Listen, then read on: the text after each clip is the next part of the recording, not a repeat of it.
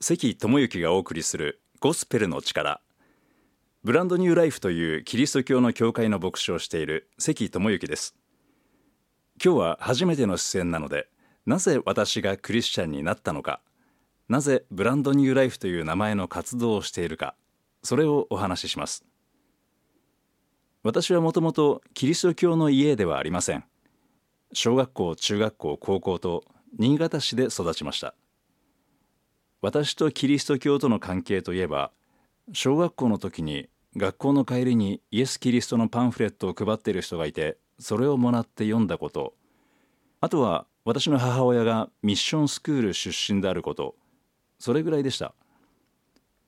毎年お正月には神社にお参りをして、クリスマスにはクリスマスケーキを食べて、お葬式はお寺で行う、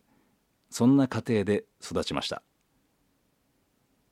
私が大学生になって ワイエムシーエー というキリスト教の寮のポスターを大学の掲示板で見つけて、その寮に住み始めました。なぜ私がキリスト教の寮に入ったか、それは寮が大学から近く、しかも家賃が安かったからです。大学でテニス部に私は入っていました。テニス部の練習場に近かったので都合がいいから、その理由でキリスト教の寮に入りました。もともと私自身、キリスト教自体には人助けとか綺麗な音楽といういいイメージを持っていました。その寮の オービー には大正デモクラシーの吉野作造とか、戦後に首相となる片山哲、また劇作家の木下淳二、そういった教科書に出てくる名前もたくさんいたので、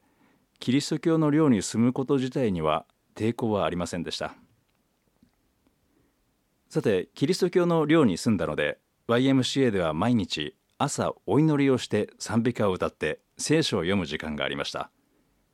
毎週木曜日には牧師さんが来て聖書の話を聞く時間もありました。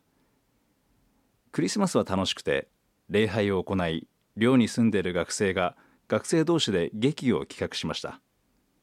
寮に入って初めてクリスチャンの友達ができました。毎朝聖書を読んでお祈りをし、賛美歌を歌う、そんな生活をさんねん以上続けました。クリスマスにカフェやお店で流れるクリスマスソングの中に寮で歌った賛美歌を見つけたりして、次第にキリスト教の世界が身近になってきました。ただ当時テニスの活動に打ち込んでいたので、聖書には特に興味はありませんでした。そんな状態の私がどのようにしてクリスチャンになったのでしょうか。